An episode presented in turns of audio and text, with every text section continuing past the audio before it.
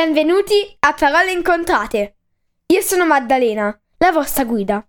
In questi podcast vi racconterò dei fatti interessanti, una recensione su libri che consiglio, oppure leggerò una storia per chi vuole imparare l'inglese. Ne pubblicherò una volta alla settimana, il venerdì. Quindi tenetevi pronti per fiondarvi ad ascoltarlo. Se volete altri podcast, andate a www.paroleincontrate.it. Grazie e buon ascolto!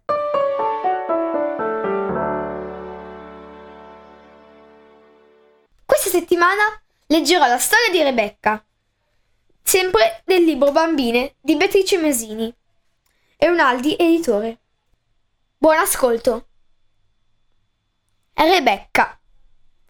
Rebecca non era contenta di chiamarsi così, perché Luca P, uno dei suoi compagni di scuola, che si chiamava così per distinguerlo da Luca L e Luca Z, era una classe piena di Luca, se non si era capito, faceva le rime col suo nome. E non erano rime gentili. Rebecca bistecca, Rebecca ti becca, Rebecca casacca, Rebecca ciubecca, che è una specie di scimmione in un film intitolato Guerre Stellari. E cose del genere. Non ne venivano moltissime di rime con Rebecca, e meno male, perché bastavano quelle. Forse un'altra bambina al suo posto si sarebbe arrabbiata, o ribellata, o avrebbe reagito dando un pugno sul naso dell'antipatico. Lei invece pensò come vendicarsi, e decise che l'avrebbe fatto nello stesso modo, con le rime. Anzi, per le rime. Così un pomeriggio non guardò nemmeno 5 minuti di televisione e invece si mise alla sua scrivania e compose una poesia. Ci volle un po' di tempo e dopo parecchi tentativi Rebecca lasciò perdere l'idea di fare tante rime con Luca. Ce n'erano, se era per quello. Duca, ma era troppo nobile. Sambuca, che è un liquore, e con un bambino non c'entra granché. Verruca, ma le faceva impressione. Però a metterle tutte insieme non veniva niente di sensato. Così preferì concentrarsi su qualcosa di più semplice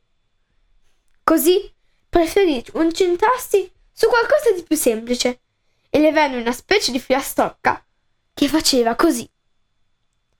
Luca che bruca dentro una buca, Luca capretta, Luca civetta, Luca sull'albero che guarda giù, occhio che cadi e diventi blu. Le piaceva l'idea di Luca che cade giù dall'albero, anche se non si capiva perché ci fosse salito. Forse c'era finito quando era civetta, ossia subito dopo capretta. Alla fine la sua filastrocca era più graziosa che offensiva, ma insomma non le veniva altro. Così la ricoprì su un foglio azzurro, disegnò dei riccioli negli angoli e il giorno dopo la posò sul banco di Luca alla ricreazione. Quando compì questa missione, Luca non c'era, però in classe c'era la maestra che era andata ad aprire la finestra. Un'altra rima. Uno sbuffo d'aria fece volare il foglio dal banco di Luca. La maestra, tornando alla cattedra, lo raccolse e non riuscì a non dargli un'occhiata. Dal suo banco, Rebecca completava la scena. Agghiacciata, che è un'altra rima.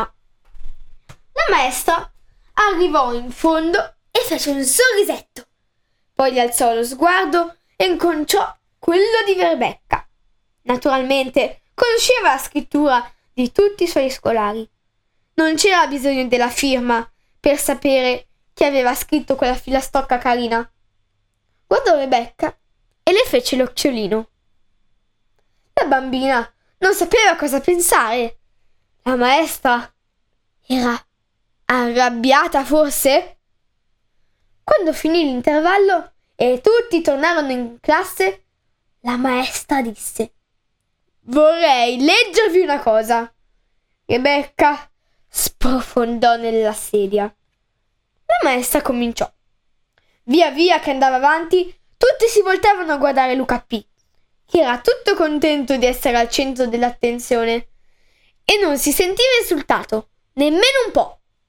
Alla fine fece anche un piccolo inchino. Rebecca aveva le guance in fiamme. La maestra disse: «Mi sembra un bel esempio di filastrocca sul nome. Che cosa dovevamo fare la prossima ora? Storia, forse? Lasciamo stare.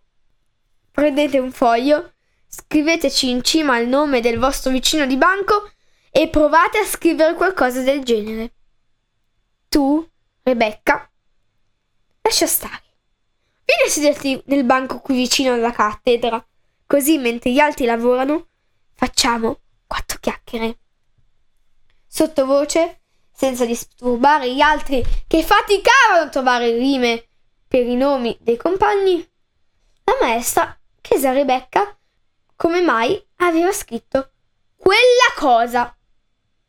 E lei, ancora tutta rossa, glielo spiegò. La maestra disse: «L'intenzione era perfida, ma il risultato è carino. È certo meglio di un pugno sul naso, dato ricevuto che sia. Adesso vuoi andare al posto e provare a scrivere qualcos'altro?» «Ancora su Luca?» chiese Rebecca. «Non saprei più cosa inventare». «Ma no, scegli il nome che vuoi». Alla fine dell'ora la maestra ritirò tutte le filastrocche, le lesse in silenzio, ridacchiando ogni tanto, e decise di appenderle fuori dalla classe. Poi spiegò come era nata l'idea di Rebecca e finalmente Luca P capì, e fu lui a diventare tutto rosso. Alla fine comunque i 2 bambini fecero la pace, perché quelle rime non facevano male a nessuno. In fondo erano solo giochi di parole. Spero che vi sia piaciuto il secondo episodio della serie estiva. Ci vediamo la prossima settimana. Grazie per aver ascoltato.